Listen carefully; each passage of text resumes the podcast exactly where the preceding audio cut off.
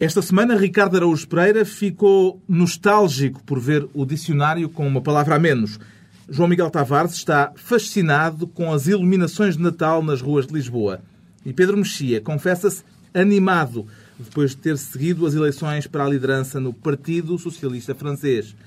Está reunido o Governo Sombra.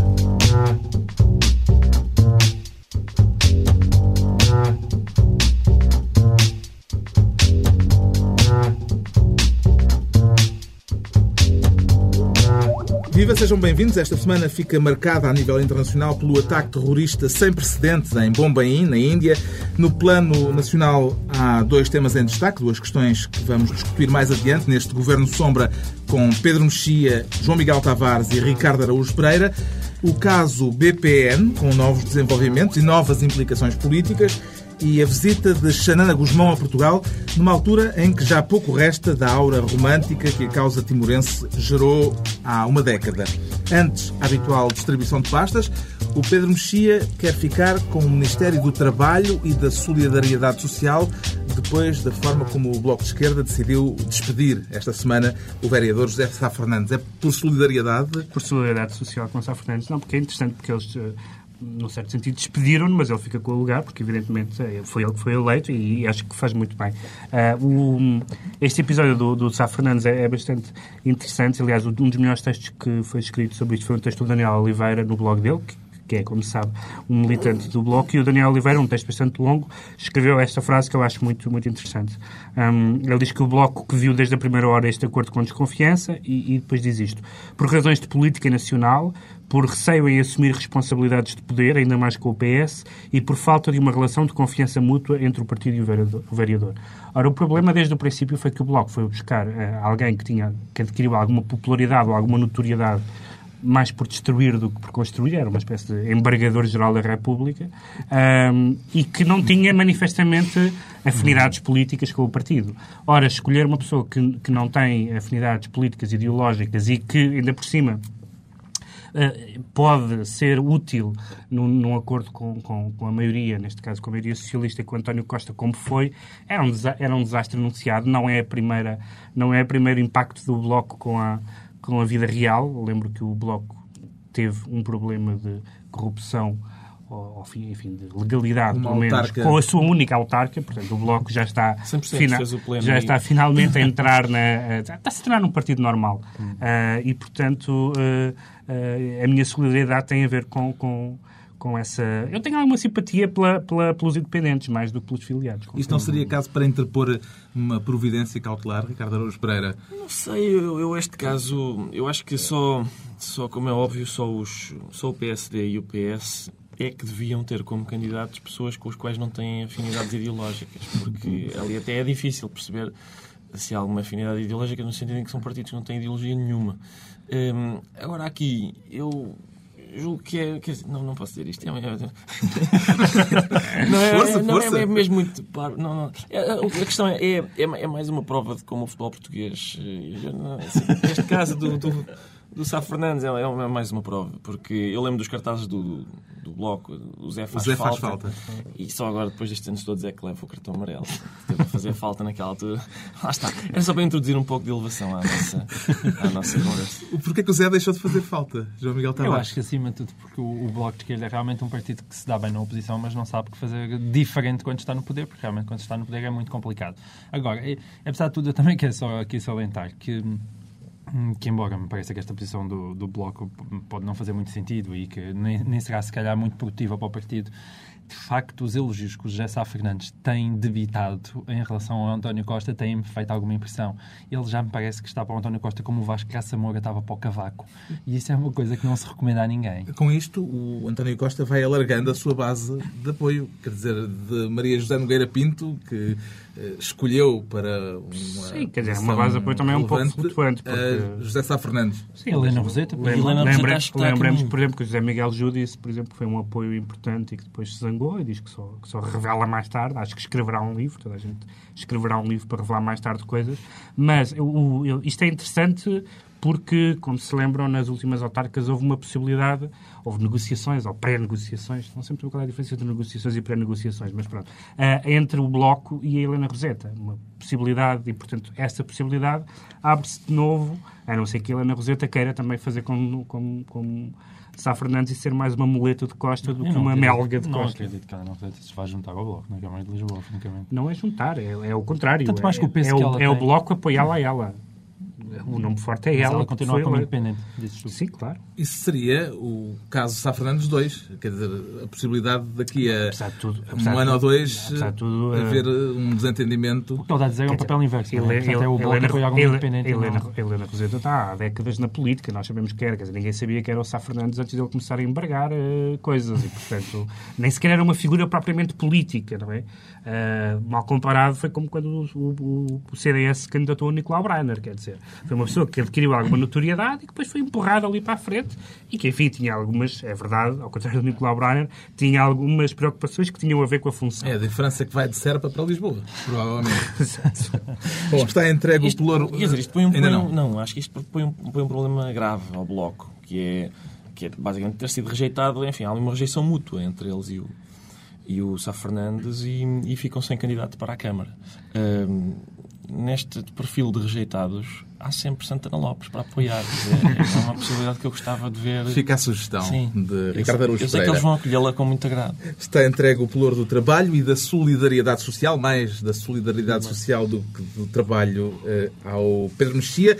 O Ricardo Araújo Pereira está insatisfeito por eh, só termos posto na agenda para esta semana o caso B P N. Quer também falar do caso B P P. Sim. Uh, e para isso escolheu a pasta das finanças, tem a palavra. Sim, eu, eu escolhi, obrigado. Eu estou preocupado com o caso do Banco Privado Português, que era um banco que gera grandes fortunas e que está em dificuldades. E normalmente sempre que as pessoas das grandes fortunas estão em dificuldades, viram-se para as, as pequeninas.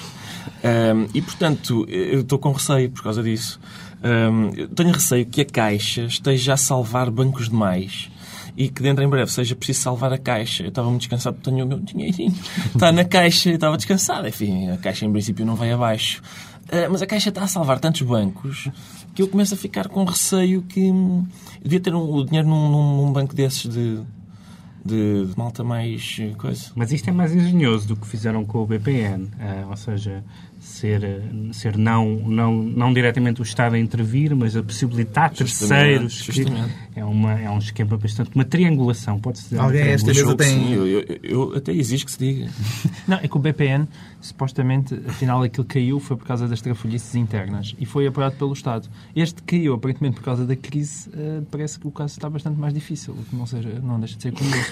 Se, portanto, ou seja, se o B P P na verdade tivesse feito muita trafolhice, se calhar tinha tido mais hipóteses de, de, de receber. Eu acho que é este, para aprender. Eu acho que com este, é para nós, com este ambiente, estamos quase a chegar ao famoso poema do Brecht que diz que um ladrão de bancos não é nada ao pé de um dono de bancos. Vamos entrar num terreno em que é preciso declarar os conflitos de interesses. Alguém tem, eh, nesta matéria, algum conflito de interesses? Não, eu tenho, esposa, eu tenho tão pouco dinheiro no banco. Em matéria de bancos, é melhor pôr já as cartas na mesa. Eu, o que eu tenho está na... Eu já disse, o que, eu, o que tenho está na Caixa. Eu tenho não tão quero, pouco, não eu... quero que os senhores que ficaram sem o deles do B P P vão lá buscar o meu, é só isso. A mim, se os bancos falirem, nem dou pela diferença. Fica entregue o pelouro das finanças a Ricardo Araújo Pereira. O João Miguel Tavares quer esta semana ser Ministro da Justiça porque tinha a intenção de aplaudir o fim do processo Casa Pia. Acontece que as alegações finais tiveram de ser interrompidas, ainda é haver razões é para aplauso. Há aqui um lado comemorativo que eu gostava de sublinhar. Quer dizer, quatro Estamos anos, quase. quatro anos é muita coisa. Quer dizer, quatro anos deu para uma juíza engravidar, ter filhos, ele crescer, entrar na creche, quem sabe daqui a nada ter netos, e é uma coisa bonita, não é? Ver, ver aquelas pessoas crescerem, ao mesmo tempo ver os nossos filhos crescerem enquanto o processo de Casa Pia se vai desenvolvendo. Mas uh, o, o que eu acho, uh, falando um bocadinho mais a sério, o que eu acho fantástico é que a justiça portuguesa, no caso de Casa Pia, isso foi, uh, foi muito claro, vence-nos pelo cansaço. Eu acho muito importante que uma sociedade tenha um poder de indignação e, e quando uma coisa como esta, tão grave como o caso Casa Pia acontece, as pessoas virem, se, sentirem uma indignação genuína e, e, e acho que isso aconteceu muito, mas ao fim de quatro anos já nada dura. A sensação que eu tenho é que aquilo chegou ao fim, mas já ninguém quer saber, ninguém mais atura aquilo, ninguém mais suporta aquilo. Uh, quer dizer, e agora vemos estas alegações finais, já não são diretamente implicados. Semifinais, ainda não são bem. Semifinais, já ninguém atoga aquilo, uh, aquilo paga-se por causa que a cassete já não aguentava mais alegações. Não estou totalmente de acordo com o que estás a dizer, por duas razões. Primeiro, porque, é, evidentemente, quatro anos é muita coisa, mas os números, os números que foram divulgados sobre, sobre o processo são números estarrecedores. sessenta mil folhas, quinhentos e vinte e oito apensos, mil e cinquenta e dois C Ds, trezentos e catorze D V Ds. Ou seja, isto é um Só processo... para ler não, não, todo isto é, o processo. Não, isto é um processo que nunca poderia demorar quatro meses, não é? Mas portanto, quatro anos? Espera. Ponto número um. Ponto número dois. Uma das razões pelas quais o processo demorou tanto, e isso sim, acho que foi uma, um dos aspectos mais graves, foi a quantidade de incidentes processuais, de recursos, de, de recusas de juiz, etcétera. E aí, provavelmente, houve excesso na, na, na, na, na defesa e, em algum, e na, em algumas manobras. Mas eu acho mais importante, mais do que... Mais do que uh, ficar, enfim, abatido com os quatro anos que durou este processo, eu acho que... Uh, Esta impunidade da Casa Pia durou, pelos vistos, décadas e essa, aparentemente, acabará, mesmo que, enfim, com uma, com uma parte pequena da, dos implicados, e certamente não com os implicados ao longo da sua história, mas nós sabemos que isto foi levantado, era o general Yanes presidente. Portanto, eu acho que é, é bom, apesar de tudo, que isto esteja em alegações semifinais, Uh, seja qual for o resultado que, que, que a Justiça... Não, isso é indiscutível, mas de qualquer forma esta demora... Quer dizer, a, a Justiça não pode demorar, por mais complexo que seja um processo, não pode demorar oh, quatro anos oh, a chegar oh, ao fim oh, desse oh, processo. Miguel, os process... Há imensos processos que não estão decididos enquanto as pessoas estão em vida. Há, há, muitos, há muitos réus, muitos queixosos, muitos assistentes, muitos arguidos, que morrem até haver uma decisão. Aqui os putos cresceram, pronto. Alguma alegação final, Ricardo? Não, quer dizer, o, o processo é complexo. Eu, no outro dia, estive a ouvir a Catalina Pestana e ela, segundo o que ela diz, o processo devia ser mais complexo ainda, porque ela diz que muita gente ficou de fora e, portanto, eu também gostava de acreditar que essa impunidade acabou, mas... Uh, enfim... Vamos ver, não é? É isso. A conclusão das alegações finais neste processo Casa Pia foi adiada para nove de dezembro, portanto, terça a oito dias. Mais quinze voltar, dias, também é isso. São mais quinze voltar ao assunto. Qual é a justificação, por exemplo, estes quinze dias? É, encontrar a cassete. Encontrar, encontrar uma cassete, cassete com... O homem está já, ali já era que tem problemas com cassetes. É, as cassetes estão a dar muitas complicações. Há um problema tecnológico, ah, que já foi sublinhado aqui. As pessoas têm mesmo que se virar para o minidisco. Muito bem. Agora, os estudos, os estados de espírito, não os estudos de espírito... Isso é daria outra conversa. Os estados de espírito esta semana: ânimo, fascínio e nostalgia. Começamos pela nostalgia.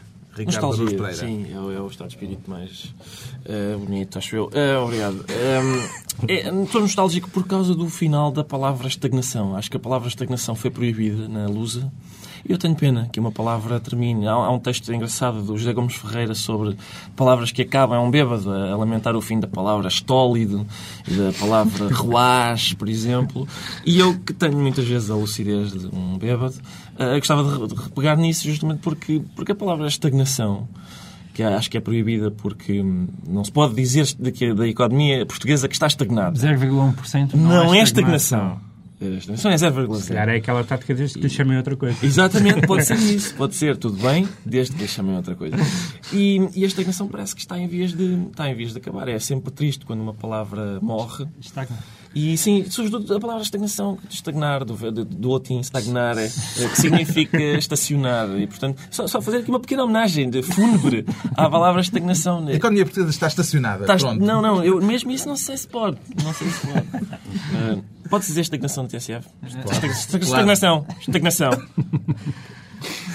Viste como um caso de censura, João Miguel Tavares? Não, então. Ah, não, isso eu também acho que não. Uma conspiração. Uma cabala. Viste isso como uma cabala. Mordidura. Uma urdidura. Uma urdidura. Eu prefiro. Pronto. O Ricardo Araújo Pereira está nostálgico. Devolvamos-lhe a estagnação a que ele tem direito. Obrigado. O Pedro Mexia confessa-se animado de tal modo que quer voltar ao assunto que já tratou na semana passada, a eleição da líder. Porque sim, foi uma senhora uh, sim, eu quero voltar ao da líder algumas, da oposição em França. Houve algumas pessoas que me fizeram chegar a sua, su, o seu espanto com o interesse que eu dou a um tema tão, tão irrelevante. Aliás, o João Miguel... o próprio, o direto, próprio é? O João Miguel em direto... Mas, mas foi isso. Com um sentimento de admiração. Não, mas será por ter havido duas mulheres não, não na é isso, corrida? Mas porquê é que nos há de interessar a história de um Partido Socialista que tem fações divididas, uma é mais à direita, outra é mais à esquerda, discute-se alianças, discute-se o populismo, não sei, é um tema tão distante. Não me diz nada também. Bom, mas isto para dizer que Martine Aubry foi eleita com...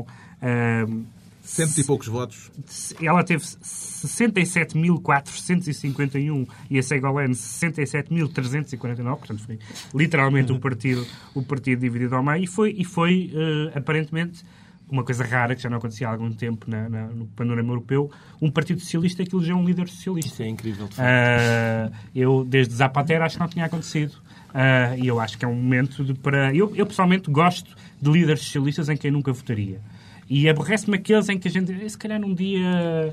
num dia mau era capaz de votar neles. E isso não gosto. Os Blairs, uh, Sócrates e tal, são, são personagens que não me agradam. Assim, um socialista mesmo à série, na cima, filha do Jacques Delors, introduziu as trinta e cinco horas, tem... tem é o que se chama o espírito tem, conservador. Tem, manter, é, manter o socialismo socialista. Sim, os, os partidos socialistas vão continuar a ser... Sobretudo, sobretudo porque se torna bastante mais difícil ganhar eleições. É, é uma isso, coisa é isso, que eu é. também aprecio. É isso mesmo. eu como, é isso mesmo. Eu, como pessoa da esquerda socialista, fico triste que a socialista tenha ganho, porque é raríssimo um partido socialista liderado por um socialista ganhar uma eleição que seja.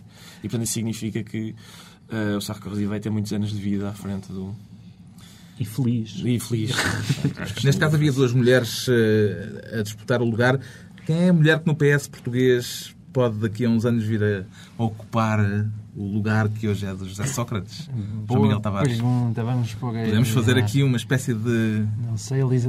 adivinhação. A Elisa do Porto. Nenhum dos nomes que se, que se anuncia é mulher, não é? Não sei, que a gente não sabe alguma coisa, mas... Então José Seguro... Epá, eu António posso... Costa... Posso sonhar, posso sonhar... Depois de ter havido uma relativa aproximação ao P S, designadamente com o apoio ao, ao, ao doutor Mário Soares nas últimas presidenciais, eu votava em Joana Amaral Dias.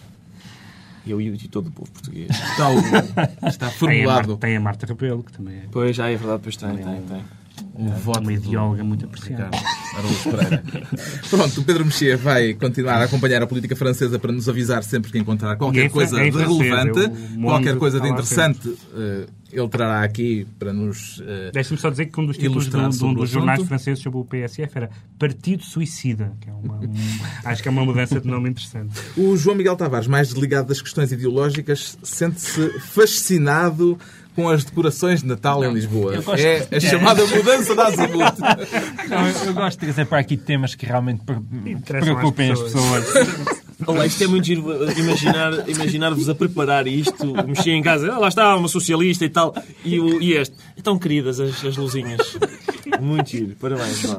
Estou, atenção, estou muito mais próximo de ti do que o Eta Rui. ah, muito obrigado. Enfim, é que se deve o fascínio. Que realmente interessam. Mas, mas há aqui uma grande seriedade. Porque, aliás, vou começar por fazer um elogio do capitalismo. Bravo. Porque... Acho que merece, neste momento. Neste momento, neste momento tem tido é poucos meninos. É. Acho que... o, o capitalismo... Onde, onde é que... Qual... qual é a relação do capitalismo com as luzes de Natal? É... Eu simpatizo que a Câmara Municipal de Lisboa, não tendo uh, dinheiro, não é? Uh, e estando, e, e estando um, com manifestas dificuldades, uh, entrega a uma empresa, não é? E, um, e a quem tem mais dinheiro essa, essa, essa bela tarefa de, de nos eliminar do Natal. E, portanto, eu quanto a isso não tenho nada contra. Uh, e, e não tenho nada contra o facto de, de haver uma árvore da zona no, no cimo do Parque Eduardo sete, nem contra os globos da T M N, talvez um, um bocadinho exibicionistas, diria eu. Uh, e, e mesmo há, há ressonâncias bíblicas naquele Cristo um, uh, vendido à Samsung, não, não sei por quantos dinheiros, mas o, ver o Cristo Rei novamente vendido. Uh, e em pleno século vinte e um e, e, e é, uma, é uma coisa bonita. Agora, o que eu não percebo é, é porque é que as decorações de Natal em Lisboa estão tão pindéricas este ano. É porque isso é, é que alguém tem que explicar. Não, não, é, isso é que eu gostava de saber, porque uh, supostamente um, a Câmara de Lisboa uh, uh, escolheu uma empresa que ficou responsável pelas decorações de Natal. E essa empresa terá vendido à T M N e à, e à Zona e à e, e, bom, a Samsung foi outra, outra assunto. Aí foi o patriarcado. Foi o patriarcado e tudo isso, mas terá vendido alguns desses espaços na, na cidade e a partir daí ficou responsável pelas decorações de Natal. Ora, com, com, com, esta, com esta exibição de marcas que há por toda a cidade, eu não percebo porque é que as, as decorações de Natal, aquelas que estão tipo na Avenida da Liberdade e nem sítios tradicionais, são daquela pinderiquice monumental. O Ricardo gosta de ver as iluminações nas ruas? Não, não gosto porque, como, como não alguém... Não tem espírito natalício. Não, não é isso, não é isso. Não, não, aliás, isto não tem nada a ver com espírito natalício, antes pelo contrário. É como alguém cujo rendimento vem em boa parte da, da publicidade. Custa-me ver Lisboa... É um desvio de fundos. Não, acho, acho... É uma concorrência que eu não preciso, porque ainda no outro dia houve um carro que andou a fazer corridas em Lisboa porque uma marca pagou para fazer corridas. Agora é uma marca que paga para acender luzes. Eu, eu espero sinceramente que a minha vida na cidade não esteja a atrapalhar as operações publicitárias da cidade de Lisboa. Mas fecharam, eu, eu, eu fecharam tenho... a Praça das Flores. Sim, nós temos, fazer uma... já, já nos basta a concorrência do José Mourinho e do Cristiano Ronaldo. Estou a cidade inteira a roubar-nos fundos de, de, que, que as... Enfim, que as os departamentos de marketing. E os mupis que cantam. Há mupis que cantam. Mupis eu vi um mupi com um berrete à vinda para cá. Os lá está, são coisas que eu não, não, sou, não consigo os fazer. Não, não, eu não consigo oferecer. Vou exprimir a solidariedade. Os mupis cantam, os táxis, os táxis têm, têm televisões. Não se pode estar sossegado em lado nenhum. Pois, pois é isso. Esta história do capitalismo, isto é bonito. Há manhãs que cantam, não. Agora, mupis que cantam. Sim, senhor. Belo. Muito bem. Agora o caso do B P N. Desde a última reunião deste Governo Sombra, muita coisa aconteceu. O Presidente da República emitiu um comunicado com explicações detalhadas sobre as suas poupanças. Dias Loureiro foi a Belém garantir que não tem nada a ver com o que aconteceu no Banco de Oliveira Costa. O vinte e quatro horas fez uma manchete a noticiar a doação de quinze mil euros pelo banqueiro, agora preso preventivamente, para a campanha de Cavaco Silva. E Cavaco disse não ter razões para duvidar da palavra de Dias Loureiro, que permanece no Conselho de Estado. Ricardo Araújo Pereira, por onde é que começaria a desenrolar este novelo? Eu, talvez pela, pelo episódio mais terno, para mim, que é, que é o do divórcio do Oliveira Costa. Eu gosto muito daquela história. Ele, ele tinha, era casado há quarenta e dois anos com aquela senhora e divorciou-se e, e ficou tudo para ela. Um, e isso é uma coisa que me enternece. Eu acho enternecedor isso, porque é uma espécie de... é o rigoroso oposto do golpe do baú, não é? Porque normalmente o golpe do baú é, é casar para ficar rico e aqui é divorciar-se para que o cônjuge enriqueça. Já é a nova lei do divórcio. Pois é, é isso. Acabou a culpa, sim, acabou o conflito. Acabou. A pessoa divorcia-se e fica com uma fortuna. É, agora, agora preocupa-me que se esteja a acusar de crimes horríveis uma pessoa com este espírito de altruísmo, hum. com esta capacidade. Mas todo este caso é, é, é fascinante. Nomeadamente, acho que valia a pena também recuperar um bocadinho a entrevista do Dias Loureiro à, à televisão, porque é a primeira vez que eu vejo alguém ir orgulhosamente a um canal assumir a sua absoluta incompetência. Foi o que fez o Dias Loureiro. Dias Loureiro foi para lá dizer que ele presidia aquilo, mas não sabia de nada. Ele realmente olhou para, para as contas que ele tinha que assinar e não percebeu lá umas coisas. Foi ter com o Oliveira Costa e o Oliveira Costa explicou-lhe que ele não percebia nada de contabilidade. E, e basicamente, o, o, o, o Dias Loureiro também foi ter com o Banco de Portugal e a, a pedir ao Banco de Portugal para supervisionar, portanto, as empresas... Essa é a parte da história que tem versões contraditórias. Tem versões contraditórias, mas eu estou a acreditar completamente na, na versão do Dias Loureiro. Como o Presidente da República. Como o Presidente da República. Então, me põe na pele de tabaco e realmente chegou lá e disse, pois, faça-me o favor de supervisionar aquilo que está... O, o que é uma coisa que faz tanto sentido, porque, como, sei lá, o, o, o senhor Joaquim Oliveira, que, que, que é o dono da T S F, chegar aqui e, e, e lhe ter com a entidade reguladora da comunicação e dizer ó oh, oh, entidade, por favor, veja lá o que é que se passa ali com a T S F. Ou entidade. Eles não dizem assim. É senhora entidade. Já não viste desde dois mil e um, isso aí nos passos. Ou entidade. Ou entidade. Ou senhor entidade. Por favor, veja lá o que se passa aí com a T S F.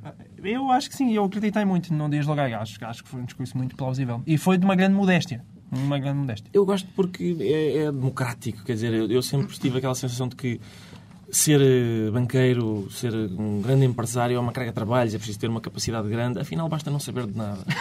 E isso, pode, qualquer pessoa pode ser um empresário, afinal. E a dimensão política que o assunto ganhou? A, a, a, a dimensão política, uh, parece que, que, que o Presidente da República fez aquele comunicado como uma espécie de, de medida preventiva, uh, ou seja... A verdade é que em público, isto é, nos jornais e na, e na, na opinião pública, nunca apareceu o nome uh, do, do Presidente associado diretamente uh, ao caso B P N, nem a nenhuma irregularidade. O que há é várias, várias pessoas que eram dos governos dele, ministros, secretários de Estado, etcétera, e, de facto, havia muita gente do P S D no B P N. Agora, os termos em que o comunicado... Uh, em que o comunicado foi, foi feito uh, e a especificação do sítio onde o Presidente e a mulher têm contas e não têm contas, e esteve ligado e não esteve ligado, parece-me, parece-me das duas uma. Ou, de facto, há qualquer coisa que nós ainda não sabemos e que o Presidente quis já preventivamente uh, pôr-se fora disso. Fala-se de várias coisas nos jornais, fala-se tudo, na, na própria filha de, de, do Cavaco ter alguma ligação com a, com a sociedade, como é a S L N, a Sociedade de Lusa de Negócios, negócios. Etc. Ou então, ou então o professor Cavaco está a perceber em que medida é que deste, deste julgamento, que ainda não é um julgamento, mas deste processo, se está a fazer verdadeiramente o processo ao cavaquismo.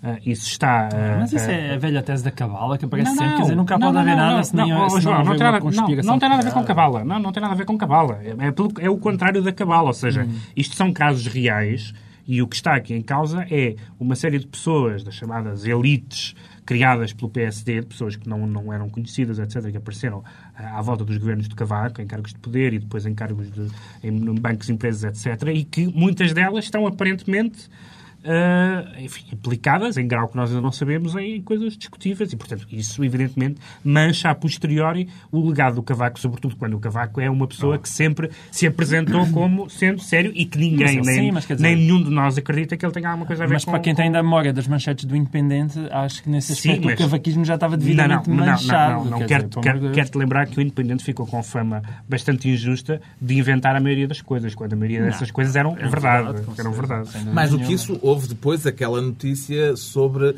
o, as doações feitas por Oliveira Costa à campanha de Cavaco e talvez eu fosse essa uma das razões para esse ataque eu, preventivo. Eu acho que, é uma, eu acho que isso é, é notícia, mas, mas não é, acho mas que revele... É sacanice também. É, é um bocadinho. E não acho que revele nada, quer dizer, como, e se for ao B E S e ao B P I e ao B C P, vai-se lá encontrar. Sim, provavelmente apoiar os outros candidatos também. Sim, com uh, essas doações. Eu isso não acho muito significativo, mas acho que, que, que a reação do Cavaco Silva, de facto, foi despropositada. E acho que é contraproducente. É da mesma maneira que o Dias Loureiro, claro quando sim. está na televisão, uh, elogiar muito o Oliveira Costa e dizer que eu não acredito que ele tenha feito, ele é tão bom rapaz, não acredito que tenha feito nada disto por, por, para um enriquecimento pessoal. Há, há uma, há uma e história o, e o Cavaco Silva pode, pode cair nesse mesmo... Há uma história, história estranha. Nós, a semana passada, estávamos a interpretar a, a ironia e agora temos também aqui uma afirmação do Presidente que nós não percebemos quando ele, quando ele indica que não tem poderes para demitir um membro do Conselho de Estado, não se percebe, de, não se percebe se ele quer dizer não e não há razões para, nenhum, para se demitir, ou se está a dizer subtilmente eu não tenho poderes, mas se o senhor se quiser demitir, esteja à vontade. Sim, claro mas, que, sim, claro mas que aquele solenemente, ele, ele, ele, ele uh, disse-me, como é que foi? Confirmou-me solenemente, ou disse-me solenemente... Quero, que... quero, quero lembrar uma outra notícia que vinha no jornal e que eu já não me lembrava, que quando Portas, Paulo Portas era membro do Conselho de Estado e foi suspeito na, no caso da Moderna, Dias Loureiro defendeu a demissão de Paulo Portas, porque, evidentemente, um membro do Conselho de Estado não podia estar, não podia ser suspeito de nenhuma, e, portanto, eu acho que... Eu, eu, quer dizer, eu, eu, eu, eu não acho que Dias Loureiro se deva demitir do, do Conselho de Estado. Só acho que, se ele der conselhos sobre finanças ao Presidente, o Presidente não deve, não deve acatá-los, porque ele nunca sabe nada do que... Mas deixa-me só uma nota positiva. Posso dar só uma nota positiva, que é, é em todas as crises há sempre um... um... algo positivo, e de facto se não tivesse esta, esta crise mundial não tínhamos tido o privilégio de uh, estar aqui tão divertidos com este regabof, pelos vistos que é o, que é o B P N. Suspeito que vamos ter folhetim para vários meses. Outro facto da semana, a visita de Xanana Guzmão a Portugal, uma visita que talvez tivesse ficado votada à indiferença, não fosse o caso de um artigo de Pedro Rosa Mendes no Público ter vindo exprimir em público, precisamente, aquilo que já há algum tempo suspeitava, que Timor-Leste corre o risco de se tornar mais um Estado falhado. O que é que este artigo trouxe realmente de novo, João Miguel Tavares? Bom, acima de tudo, é, eu acho que ele é extremamente importante sendo escrito por quem é, porque realmente o Pedro Rosa Mendes é um dos... Vive há dois anos em Timor-Leste, é e além disso é um dos nossos mais melhores uh, jornalistas e grandes repórteres, né? É uma daquelas pessoas que ainda acredita realmente, penso eu, na, no lado mais nobre da, da profissão e que mergulha nas coisas e que está lá e, e que vive as coisas, além de escrever magnificamente. E, e, portanto, já havia alguns sintomas disto, mas nunca ninguém tinha tido a coragem, acho eu, de, de expor com este tipo de clareza. E acho que basicamente a coragem que ele teve foi de aquele lado um bocadinho uh, muito emocional, que era aquela relação de Portugal com Timor, cheinha de boas intenções, mas aqui, se calhar como no Iraque e como em muitos países, o mito do nation building de facto não passa do mito. O que é que correu mal em Timor, Pedro Mexia? O que eu acho interessante é que nós, esta, o artigo, é, é, é, o texto do Pedro Rosa Mendes é, é, é muito importante porque é um daqueles textos, daqueles acontecimentos que marca, ou seja, antes, antes do texto ter sido publicado, aquilo não era tão evidente para nós, ou seja, nós podíamos... Sim, mas Pacheco tinha... Pereira já tinha dito tudo aquilo. tínhamos, muitos, tínhamos muitos sinais dispersos, mas foi preciso alguém que conhecia o terreno fazer aquele diagnóstico, aquele, aquele diagnóstico tão terrível e que, que, que mexe em todos os aspectos, desde a, desde, a, desde a situação económica do dia-a-dia até questões da, da identidade, da existência ou não do povo mauber, das questões da língua, do petróleo e tudo isso. Portanto, aquilo é, um, é, um, é de facto uma... uma uma visão absolutamente tétrica de, de Timor. É verdade que o que acontece em Timor é um caso eh, extremado eh, da, de, que, de termos caído na realidade. Ou seja, foi um caso, e eu contra mim falo, porque também tive nas manifestações e, nos, e nas correntes humanas e não sei o que mais, mas nós tivemos perante Timor uma espécie de último rebate de culpa colonial. Uh, mitificámos aquelas, aquele território, aquelas pessoas, o suposto patriotismo ou não dos timorenses. Ora, e quando aquilo era um Estado exíguo, com vizinhos problemáticos, com uh, lutas internas que aparentemente se mantêm, fações rivais, ideológicas, étnicas, etcétera. E, portanto, do ponto de vista uh, objetivo, sei que, sei que isso existe, aquilo seria sempre um projeto político altamente, uh, altamente duvidoso. Ainda por cima, parece que nenhum dos, dos líderes uh, timorenses também tem, uh, apesar de tudo, a estatura que nós lhe, que nós lhe atribuíamos, embora, por exemplo, Xanana Guzmão é uma figura simpática, etcétera, mas não é exatamente um, um líder entusiasmante. Uh, Ramos Horta é uma figura um bocadinho mais sinuosa e, portanto, uh, não, não parece que, que de facto... haja grande, grande razões de esperança para o futuro de Timor-Leste. Aquele entusiasmo romântico todo foi um equívoco? Quer dizer, o entusiasmo romântico, aparentemente, neste momento, tendo em conta que se trata de um país que, não tendo problemas de dinheiro, mesmo assim não consegue avançar, dá uma sensação que é... Nós estivemos muito entusiasmados com o Timor-Leste porque, aparentemente, somos almas gêmeas. Eles... Basicamente parece que a administração portuguesa continua lá. Quer dizer, eles estão a fazer uma homenagem, uma homenagem muito sentida. Uh, parece que, do ponto de vista económico, o país é viável, mas aquilo não avança. Bem, já estamos nos momentos finais de mais esta reunião do Governo Sombra. Agora os decretos para a próxima semana. O João Miguel Tavares reincide ao decretar que se continua a olhar para a política americana. Desta vez porquê? É, é porque eu, eu, eu sinto algum afeto e alguma saudade daquela campanha eleitoral e como vocês n- nunca escolhem os Estados Unidos para tema principal, eu insisto em decretá-lo aqui no fim. Não, mas acima de tudo... É, é, a razão é, central desta vez razão, é... Desculpa, a, razão, a razão central é... Não é, é preciso razão.